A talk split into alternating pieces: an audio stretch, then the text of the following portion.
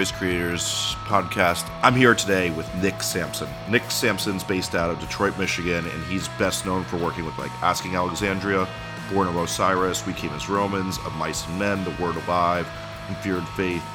And he also is a founding member of the band I Am Abomination. You can hear in this episode that Nick really knows what he's talking about and has a deep, deep knowledge of the work that goes into making the type of records he does. He gets into some technical specifics that even the oldest, biggest nerds I don't hear get right into some of the techniques. And I think he talks about a lot of cool stuff that a lot of bands really miss.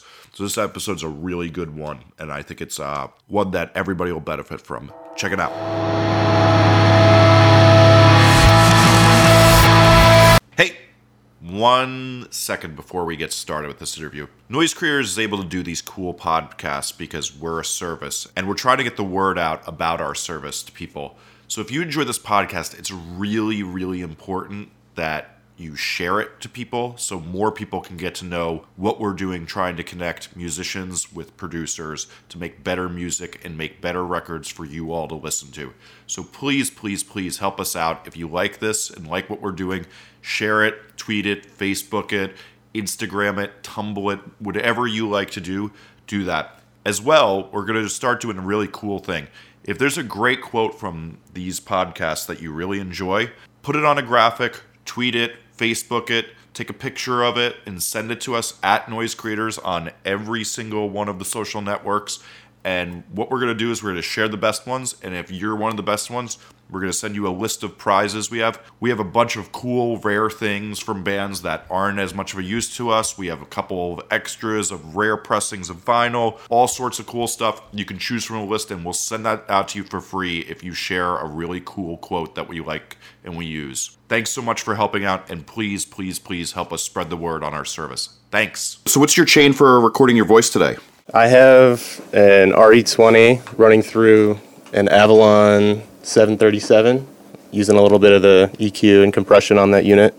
Nice. We, we, we won't get RE20 uh, 20 a lot. Is that one you like for vocals a lot? I've actually used this mic about two, three times, twice for uh, kick drums, actually. Yeah, We did- that's the we- best. Yeah, we did uh, two kick drums on the Miss May I album, and I had them both inside, like actually really far in. He had those shock mounts, internal shock mounts in his kick. Mm-hmm. You know, strapped them in there, and I had to do some mid carving, but they came out great. Nice. So, tell me about your background in music. guitar player since I was probably 12 years old. I started a band called I Am Abomination when I was 16. We had started touring and playing shows and all that, and it was time to record. So I was a part of this forum called the Ultimate Metal Forum. Oh yeah, I- Th- that, that's been a reoccurring uh, thing on here. Is a lot of people that was the uh, forum that really uh, gave them a lot of good knowledge. oh yeah, yeah. so um, the Andy Sneap portion. Yeah, it was the Andy Sneap sub forum. I see a lot of guys that are killing it today who used to be in there, Mm-hmm. and uh, it's it's really cool to see like how they could grow from from that into what they are now. And I had I had made friends with Joey, and Oh, nice. we we uh, wound up tracking our first EP with him. Became better friends, and then I uh, we started, you know, uh, I started doing engineering work for him. Two years later, I was you know working on some huge records. So it was a pretty crazy experience, but yeah, guitar player for the longest time, love music. Nice. And so you have your own studio. Can you tell us about that? Actually, I work out of a studio called 37 Studios, and that's in Rochester Hills, Michigan. That's where we are now. Great place. A lot of other engineers work out of here too. Uh, Sturgis does work from here. Uh, I do work from here. Matt Dalton is the owner, along with Kevin Sharp. We have Nick Scott in here right now, actually tracking a band in a live room as we speak. So it's a pretty busy place. Sounds like it. Yeah, it's fun. So you mentioned you play guitar. Do you play any other instruments? Not very well. I I uh, I'm mainly a guitar player. I if I if you put me in front of a DAW with a MIDI controller, I'll you know be able to write anything. As far as actually performing like a piano or you know drums, I'm really bad at drums. but uh, I mean, I can, I can d- diddle around on the piano here and there, but guitar is the main instrument. Nice. So we have been talking about this like spectrum for producers of like you know you have like your Steve Albinis who just record the takes, get good sounds, but don't really get involved in like the songwriting. And then you have like a John Feldmann who will totally rewrite your songs uh, Yeah. when you come in. Where do you see yourself on that scale? I mean, I think that's what separates the men from the boys in this industry. Um, n- now with technology increasing, like I mean, the drum sounds that you can get just out of a sample pack are like so insane. If you were to flashback ten years ago and try to get those kind of sounds, it, I mean, they they just weren't there. You know, it was it was so much more work to get to that point. But um, so like all this technology is available to everybody now. So I think it's becoming less of a spectral thing with releasing a record and more of a content thing. Um, I believe that the song is the most important part of the entire process. I mean, obviously mixing and uh, getting good takes and everything is like equally as important. But if that those takes and that mix aren't sitting on a really good song, then I think you're going to have an issue as far as the success of that material. I like that actually. That's, that's, that's, I, I don't see myself uh, the exact same way, but I think that is a very, very good point. So when you work on records, what do you see in the usual case scenario that you bring to records most often? like what I think my value is mostly is in um, having a, a really good song and knowing knowledge of music, and knowing harmonies, and knowing when to say certain words in choruses, um, trigger words. Some people understand certain words. Yeah, why do you why do you go deeper on that trigger words? What, what do you mean by that? When you have like a long held out note in a chorus, for example, and if you go to one extreme and make that word like seven syllables long and some weird like consonants in there, people aren't going to connect with that as much as it's a word that they hear every day, mm. you know.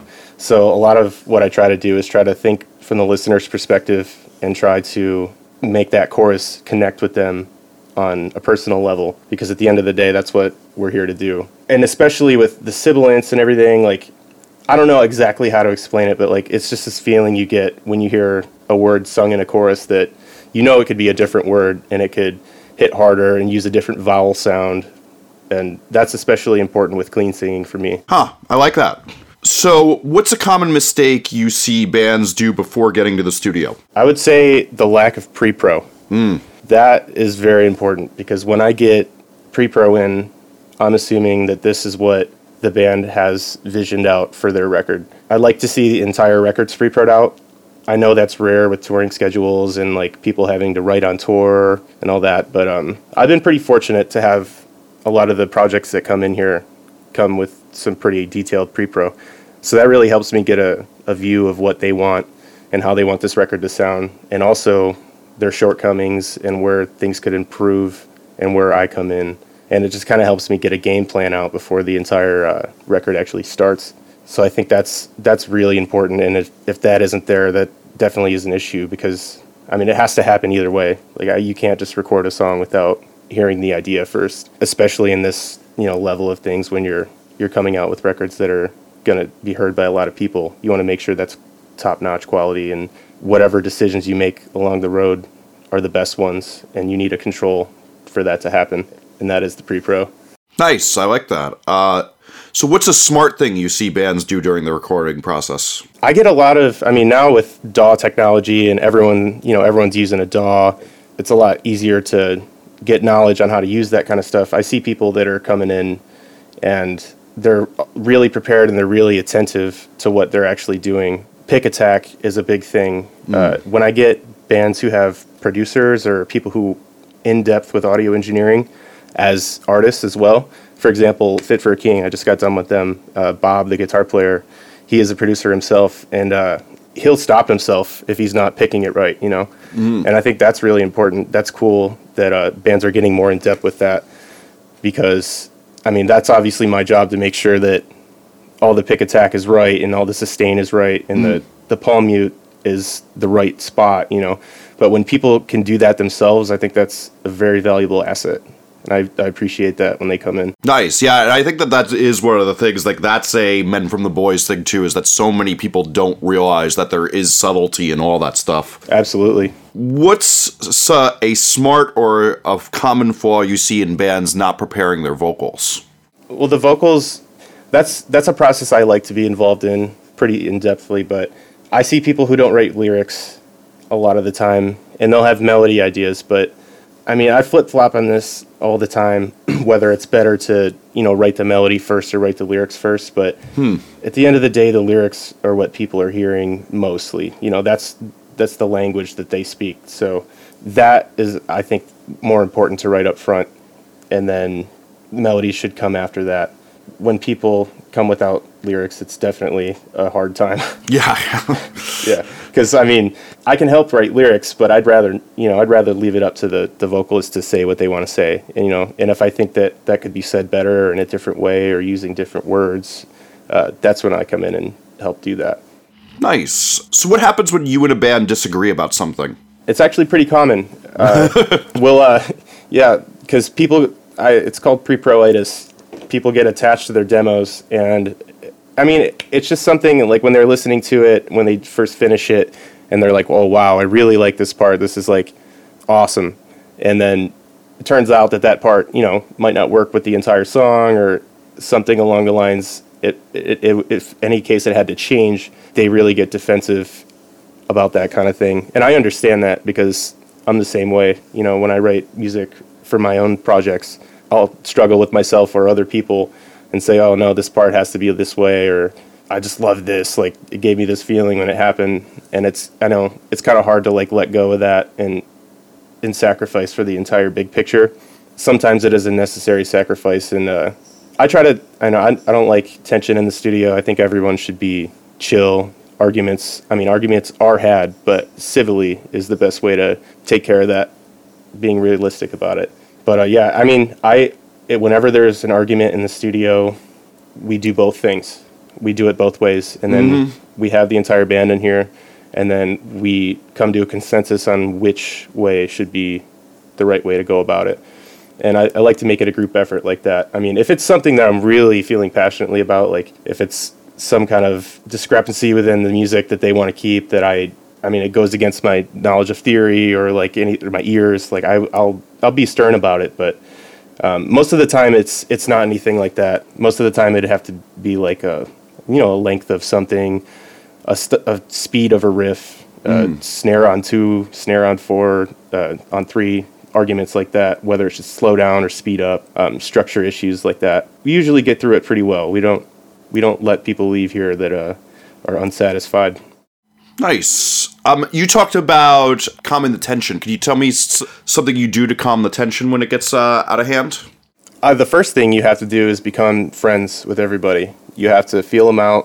A little bit of psychology involved, I guess. Um, I wouldn't go too in depth with that, but I know certain producers are very, very tuned into that, and some even have degrees behind them. Yes. To like, yeah. I, I- I think that's one of the funniest things that people don't realize is how many uh, dropout psych students or uh, graduated psych students that go, ah, record production. I think that I could do some good manipulation with this. Yeah, exactly. yeah, it's. I mean, it's it's an it's a mind game. Eventually, if you make everybody your friend, you know, when they have that common respect towards you, so you can kind of be a mediator there. And as long as they have that respect for you, they're gonna think twice before they do anything irrational or like say anything crazy. Yeah, one, most of the arguments are between band members about things and the way they should happen, and uh, diffusing that is just part of the way I, you know, you gotta get that handled. You got to squash it because you got guitars to track or vocals to track, and you're on a timeline. So we got to make sure. It, I mean, the argument should be had because opinions do matter within the group. As long as it gets done in a timely manner, I don't mind letting people hash out because you know satisfaction comes from everyone's ideas being put in place and at least fleshed out and given a chance. So I try to make that happen. I like that. I think that's going to be one of the quotes the uh, kids blow up from this podcast. so, can you tell me a good lesson you've learned about creativity or the creative process recently? Yeah, I think that being creative comes with I don't personally. I don't listen to much music. I mean, I I obviously try to you know stay in tune with what's hip and what's going on with uh, certain trends, stuff like that, so I can make sure that you know my projects are on the shelf right next to the other ones and respected the same way as the other ones. But as far as personal uh, input, I try not to listen to much music because I've noticed a lot of people, um, if they're in, if they're listening actively to the same type of music that they're trying to produce, you you will get a melody stuck in your head, and you will that will come out when you're trying to write something, and that's never good. Originality, I think, comes from you know the brain and not what's around you. So you have to. I try to separate myself from that as much as I can. So being creative is a it's a whole new ball game when you're not influenced by other music. It's a it's you got to reach a little further and uh, make it happen. Yeah, I think that there's a thing too that people get confused with this because, like, it is a thing that, like, you know, uh, I've been doing interviews with the best producers of the game, and everybody says this. Like, I'm not listening to a lot, a lot of music, but then you can't also tell that to a 17 year old kid who's got to learn a lot by listening to music early on. Like, you have to get to that level.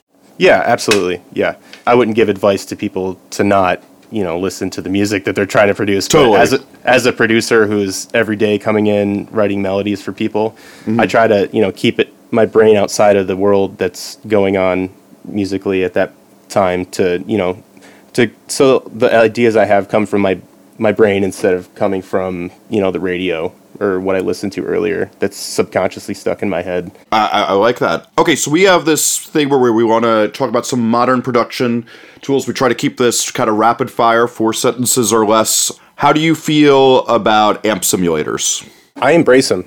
I'm one of the guys that's on that side. I realize that a microphone in front of the guitar cab cannot be replicated 100%. It has a sound, air moving. Hmm. It's, I think it's a linearity thing. I think it's an, an unpredictability that happens within the analog realm that makes it special. But um, I embrace anything digital. Uh, how about sampled drums? I'm a fan of tracking live drums and getting that that vibe because once again, I don't think anything can replace that. There's there's differences in the way people hit cymbals when they're playing a kit rather than triggering a cymbal sample every time. Cymbals mostly. Um, that's that's the hardest thing to make sound real if you're programming. Totally. But I mean, if you're thinking like a drummer and thinking how he's grooving and how hard he's going to be hitting certain things and where the downbeat is, you can get really close. You can come out with a satisfactory result. But I do prefer to actually lay the drum tracks down, and enhancing with samples is always there. I mean, I've done a few records without any samples, and they're good for what they are. But like, is when you're talking competing with all the other records that are coming out, and you want you know that smashing drum sound to compete with the band that came out before you or the band that's next to you on the chart that week, you definitely want to be competing. And I think the general consensus is that everyone is blending samples to a certain extent. So I believe in that for sure. Nice. How about pitch correction? Yes, I've never met a singer that can really satisfy the the pitch, to, at least for my mind. I, I prefer. I don't like tuning very hard. I I believe that there's a relationship between frequencies because I'm a f- big fan of harmonies. When you have that third harmony and it's against the main that is the root and it's not gelling, you know, there is there is a scientific relationship between how many times that harmony note is vibrating per second and how many times that root note is vibrating per second. And when you get it right, it's just killer, you know. Also, you don't want them to sound robotic and you don't want it, you know. I don't use pitch correction as a crutch. I use it as a tool to make it sound better.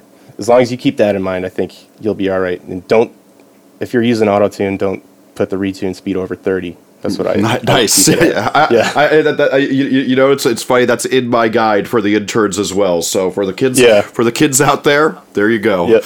Yep. Um, do you master your own records? Yes, I do. And can you tell us a little bit about the insight into that? I'm in I'm in the box completely for the most part. On the way in, I'm obviously hitting preamps, and I'll, I'll at the studio we have a, a multitude of like EQs and compressors that I'll use to get the vibe coming in. But as far as mixing and mastering, I'm uh, completely in the box. And the way I look at mastering a record is that I'll mix the entire thing, and then I'll have like a, f- a faux master, as everyone has, you know, just you know to level please the A and R and the the band, make sure they're so they don't think their record's going to come out super quiet. I'll get all the mixes done with the faux master, and then I'll print them all out and bring them into a new session. Put all my mixes in there, check them. I'll set markers at the, each chorus, and I'll cycle through them and just pay attention to the frequency balance between everything. And if one of them seems too hot or too bassy or something, I'll I'll tackle that right on the track uh, with an EQ. I'm a big fan of spectrum analyzers, so I'll I'll use my eyes, you know, to see what's going on as well. But uh, ultimately, it's your ears that what need to do the work there. So as long as you're paying attention to the frequency balance of track A compared to track B, you, you want them to be similar, not exactly the same. I wouldn't go as far as to like match them or anything, but each song has its own vibe. Each song's different notes are playing, different frequencies are resonating. You have to make sure there's no buildups in those. The low end is a big thing. I always check on multiple systems the low end, and that that has to be right because that uh, that can really kill a mix in a master for sure. But um, as far as that, once I get all that dialed in, I'm into my master chain compressor. Try a few different compressors, and whatever one's vibing the most, I'll go with that. Then I'll hit it with some multi-band, um, scan the entire album through a multi-band compressor, look at the peaks. Um, then I'll take those peaks and enter them as my thresholds, and then pull them pull the thresholds all the way down together, and I'll see a curve, and I'm looking looking for a certain curve every time, and as soon as I get that, then I'll uh, you know each each band will be tamed attack and release basis set on preference, um, and this when I go from there, I might do another EQ to see what's going on, just to look at the analyzer, see what's going on, and then top boost if it needs it, low boost if it needs it, some mid mid work if it needs it. Always use high end EQs with linear phase modes if you can, because that's really important when it comes to that. It's the final step, you know, it's the glue, so you need to make it right. And then uh, as far as loudness, I'm just an, uh, a limiter, you know, like a iZotope Ozone, and I'll uh, I try not to make them. I mean, this loudness war is kind of dwelling down, which is cool. YouTube is normalizing all the tracks now. Yeah, Spotify, So- Spotify, and Apple Music too.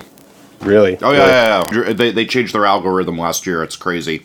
Yeah, I'd, I'd like to know more about that. I'd, I'd like to get. It's it's you know what's the, the the best thing to do? Just literally take your Spotify, load it into your uh, analyzer. It's insane to watch now. It's even changed in the last three months. I've noticed. I, I do it every time I'm like doing studio cleaning day. I throw it in, and it blows my mind what I see. That's crazy. Yeah, I'd, I'd like to do that. I'd, that's something I'm gonna have to brush up on, see what's going on with what they're doing. I know uh, I've I've heard rumors that 15k and above is cut out on YouTube, and I can hear it. Well, I, I think that that's when uh, the stream is not uh, totally good. I don't think it's algorithmically. I think that that's um, when you don't have the high quality stream that that's really there because they just use such shit audio. But what's interesting is I don't think they're doing that on the load in because on my Apple TV the stream is better than when I just do on my desktop. oh, cool. Yeah, that I didn't even think of it that way. Yeah, I think it's a, a post load in type of thing. Okay, cool.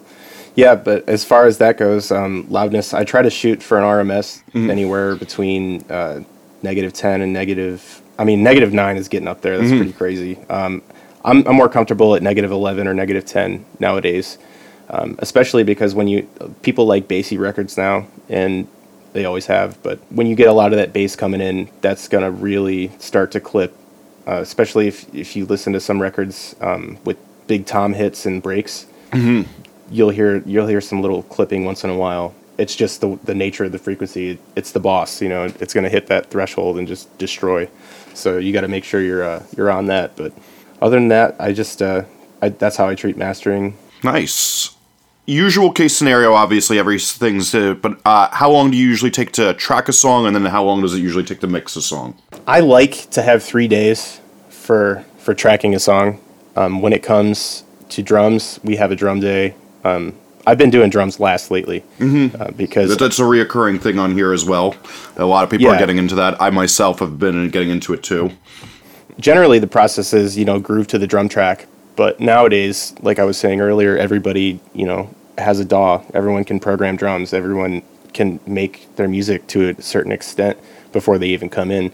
And when when you're talking about changing things throughout the process, which happens all the time, you don't want to have a, a concrete drum take that's there and you know you'd have to reset everything up and like phase the mics in the same spot in the room and get everything set exactly back up to like recut drums. I like to to track to program drums. Mm-hmm. So you get the idea there. And it, even like the day before a drum day you could go in and like change stuff. Then you have a guide and that tells you you know exactly what you should be playing or close to what you should be playing. Then at that point the drummer has professionally recorded you know tracks to listen to while he's jamming so I've had feedback from a lot of drummers that like that process, you know, because they, they got the bass that's tracked, they got all the, the background stuff, they got vocals even, so they're just jamming like they would be live, you know. Yeah, and then, and then they don't have to complain about how the scratch track's messing them up. Exactly. yeah, yeah. And so then, how long about does it take for you, for you to mix a song? I can I can get one out in a day. Usually, I like when I'm doing an album, I'll do a test, not a test mix, but like the general mix in the day, and then I'll you know let's sit on it for a minute before I send it to the band and uh, compare it to some other things. And once I feel comfortable with it, I'll send it over. If they approve that and they like the way that sounds, then I'll kind of like have a, a rough template set up where I'll I'll take this the drum sounds that I have and I'll export those tracks in Cubase and re-import them to the new session and just start dragging tracks and vibing there. I, I don't like to, you know, just kind of depend on the preset for the entire thing. Uh, every song has a different vibe, different frequencies, different notes, so you got to move your EQs around if things are getting muddy in certain spots. One piece of advice I would give to the younger guys, do not rely on your presets. Mm-hmm. They will get you so far.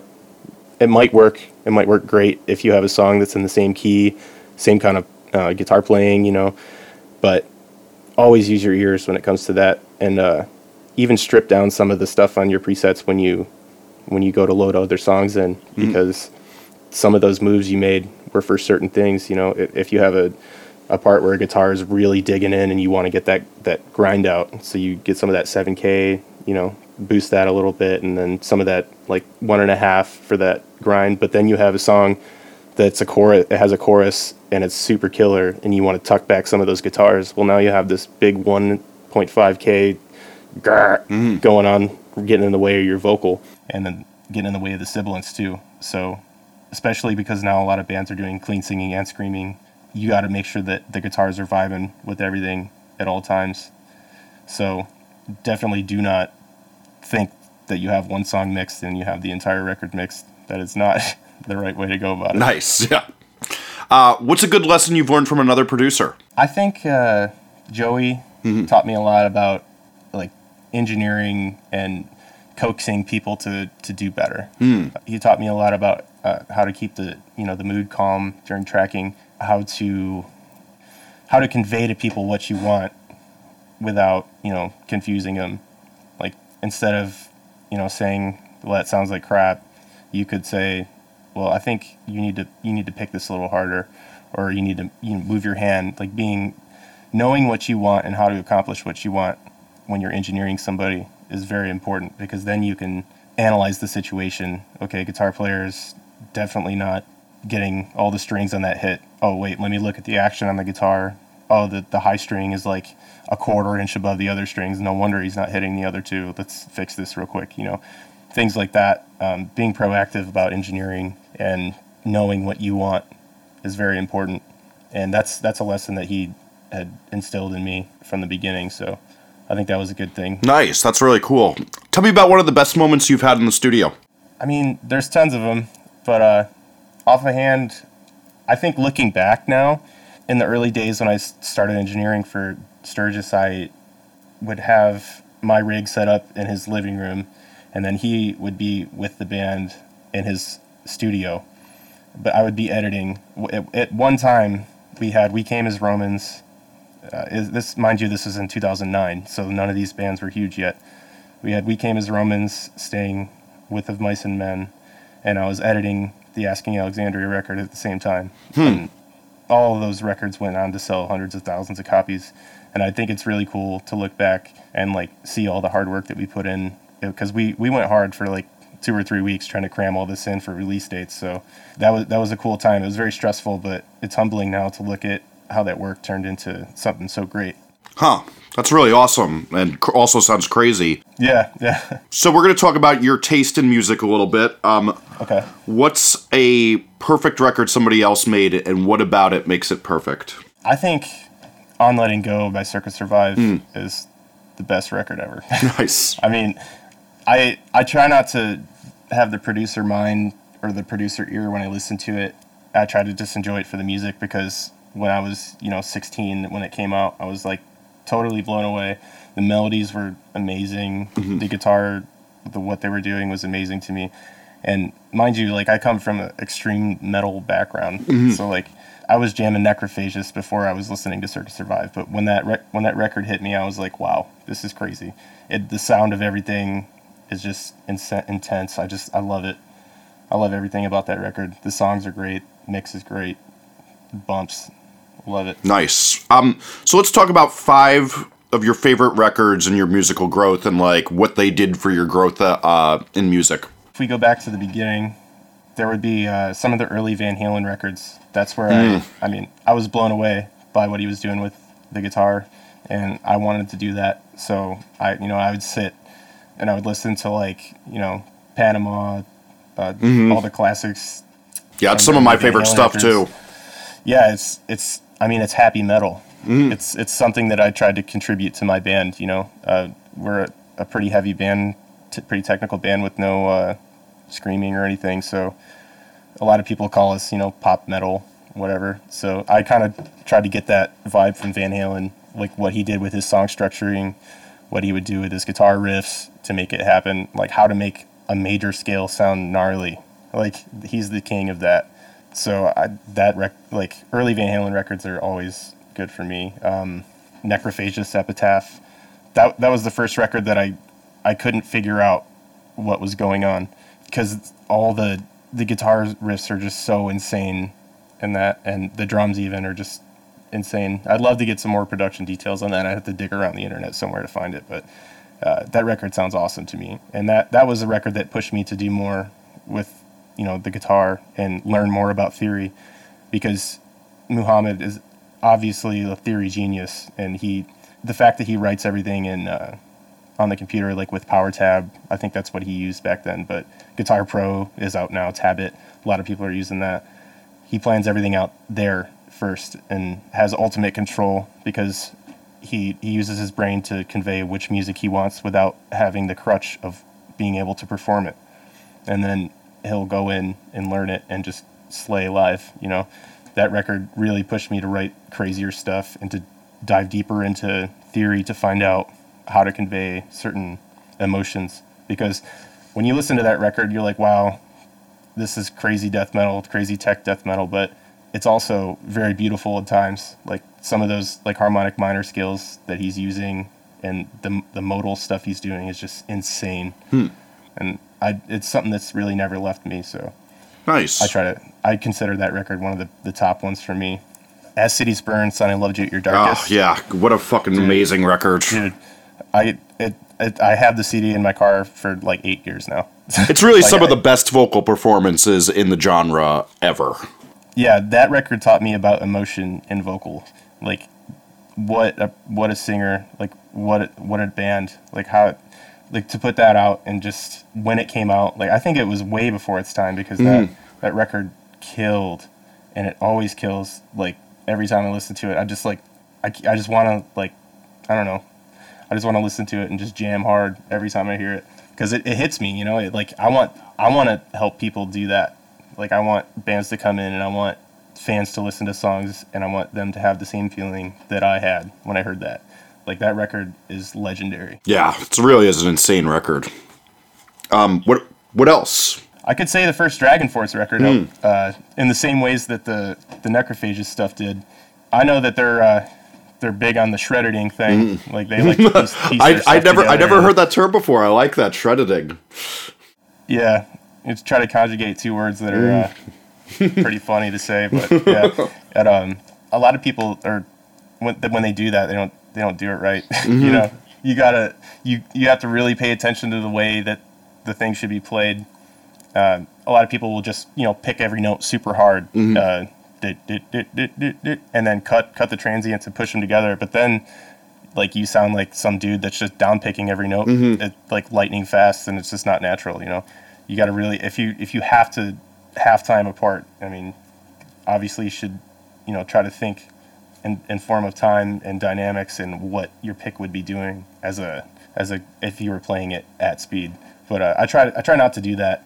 I I try to you know get people to play the part that they're going to play. I mean, if it's if it's out of their realm, then I'll have them work on it for a minute and and try to get them to do it. But I mean, s- certain things here and there for time saving purposes, you know, we can we can do halftime. But I, I try not to because I'm a big fan of uh, the live performance, mm-hmm. and I think that if you can't do it live, you shouldn't you know shouldn't be doing it at all. so Agreed. it's a big thing. One Yeah. last one. Uh, let's try to think of something cool. Um, I'm gonna get a lot of flack for this, but uh, Nickelback's Dark Horse That- you- you- th- this is what Joey also said, and uh, I didn't see much much flack, but you know, uh, I- I'm sure that there was some silent flack. But go go ahead. Yeah, um, I you know I hate the the attitude that people have towards Nickelback because I mean yeah it's dad rock, it, you know it's blue collar rock and roll. The songs are so good. The mix is so good. You cannot deny that. Like that record was put together to, to hit and it did. Like it did its job. I, I don't know like how many singles were off of it, but I know it was a lot. It was a lot of singles on that album. And it's I mean it, every time I hear it, I'm, my my family is huge Nickelback fans, so like any family event or if we're up north or camping or anything, they're always jamming hard. So I uh, I was brought up around it to a certain extent, but as I got older and started diving deeper into the production of things, and I'm like, wow, Mutt Lange killing it. You know, yeah. like this is crazy. Like uh, the drums are just crazy. It's like it, it reminds me of like an old Def Leppard record. You know, like how the drums came out and they were just like so. No one was ready for that sound yet. It was just so perfect. Everything was gridded and it was like awesome. The vocal harmonies were killing it. That that's what does it for me with that record and the songwriting as well. It's like you can't get better, in my opinion, for a rock band. Nice. How about three of your favorite producers? I like Sam Pura. I think he's doing things that are really cool. The fact that he builds all his gear and like is so hands on with that is super awesome because I'm kind of a, a nerd and I uh, appreciate that kind of thing. I know he has like uh, he works with certain companies and like gives feedback and like I think Hairball Audio um, he, he has like helped you know work on some of their stuff and I think it's cool that he gets so hands on with you know companies that produce gear that we use because someone out there is doing that, you know, and providing better feedback that ultimately results in better products for people like me. So I think that's cool. Yeah, he's a, he, a great great dude. He was uh, his episode aired this week, so Oh wow, yeah, yeah. He's yeah he's a he's an awesome dude. He's really Yeah. funny too. So I love Yeah. that guy. very accepting. Yeah, cool guy. Putney's killing it right now. Putney's got. I love the vibe that Putney gets. His uh, it's it's a more natural vibe, but it's still heavy. You know, it's it's like I think we went through a phase that was like perfection. A lot of people were striving for perfection in the uh, in the drum sounds and everything, but I don't think that that perfection is you know the pinnacle. I think that the the way the drums are hitting when you know you're using a lot of samples and stuff are consistent. But what Will does is he makes that happen with you know natural drum sounds, and that's just crazy. That's awesome. I know he does a lot of time, spends a lot of time with automation. He gets in there and like automates all the hits, and you know really spends the time to make the product awesome. And he's obviously killing it right now. So I definitely respect him as a producer. Look up to him. So I think that's uh, he's definitely deserving of the the top three spot. The other guy that I would say uh, who inspires me, I had it on the tip of my tongue. I just, I just forgot. uh, let's see. A, a- an up and comer that I think is killing it, uh, Nolly from Periphery. Oh yeah, Adam Getgood. His his episode his uh, uh, episode airs next week. Cool, cool. Yeah, he's a like genuine dude. You know, I always kind of look, looked up to him because of the periphery aspect of everything, and I've been following him for a while. Um, even when he was with Red Seas Fire, his production has just been getting better and better. Um, he he really gets in there and you know pays attention to the drum sounds, and like pays attention to the tuning and gets like scientific with it and tries to break down. Okay, um, I have tension on this head. What's the what? How do we get the resonant head to sound you know the best? And he'll he'll have systems and he shares a lot of that information. There's a forum that a lot of us are a part of, and we try to share as much as we can. You know, talk amongst each other. But uh, yeah, and he's always giving away really good stuff. So I think that's uh, I, that's a really good quality that I appreciate. In him. Nice. So, what's your favorite record of recent times, and what inspires you about it? I'm in, I'm into that new Wage War record. I think it's really cool. Uh, I think Wade killed it on that. I'm not sure if uh, McKinnon was on or not for co-production or not, but whoever the team was that made that record really slayed. Because that, I, I mean, it's it's a fresh sound. It's got a it's got a really tight low end. I really love the sound of that record. Really put a good impression on me for the band when I first heard it. And I know they're a new band, but uh, they're killing it. Nice. Uh, so, our last question is what have you been uh, working on lately? In the past six months, I mean, I finished the second Polyphia full length. I think I think that's due out in March. I finished the Erra full length, and that's I think a single is actually dropping today. So, and I just finished Fit for a King, and tomorrow I start kind of a secret project for uh, Sumerian. A couple couple different people from different bands that are Sumerian artists are doing a collab, and we have them in here for the next like 12 days or so. And then other than that, I've been uh, working and designing this guitar that I'm uh, trying to bring to market soon. It's a it's kind of a, a guitar designed for studio guys and like the dream guitar for anybody who records music and is frustrated with the way that guitars are nowadays. Uh, I-, I can't wait to see this. yeah, it's uh, it's kind of cool. It's like um, if you were to think of what the 500 series format did for outboard gear, uh, that, that's kind of what I'm trying to do for guitars in general. It's it's a it's a modular design, so pretty much everything and every, anything that you can think of that is a part on the guitar can be changed and swapped pretty quickly. Hmm. Yeah. So like very cool. Pickup, bridge, neck, string count, uh, scale, all color, all that stuff you can change, and uh, I'm gonna make it pretty easy to integrate other other things like you know compressors inside of there, um, EQ stacks inside of your guitar itself, wirelesses. Uh, I'm gonna try to make that format available so people make it it's just easier on people to you know change the stuff on their guitar because when you want a different vocal sound you reach i mean you reach for a neve you reach for an api a millennia mm. whatever you got on hand but i think guitarists are kind of stuck with how the holes are drilled in it you know when you have a bridge and you're like man i wish i could do that flutter thing that i saw guy x do on youtube and with mine, you'll be able to, you know, make that happen within a few minutes or so. A couple screws and you're done, pretty much.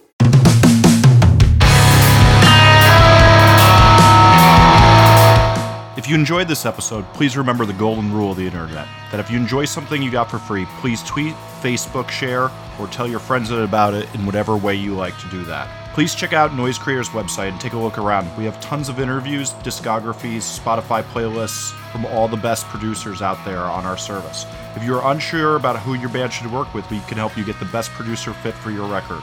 To keep up with us, follow at Noise Creators on Twitter, Instagram, SoundCloud, Tumblr, or Facebook. This podcast can be also be found wherever podcasts are found, including iTunes and Stitcher. I'm your host, Jesse Cannon. I can be found on Twitter at Jesse Cannon or at jessecannon.com. Again, please help spread the word about this podcast and what Noise Creators does so we can keep this going.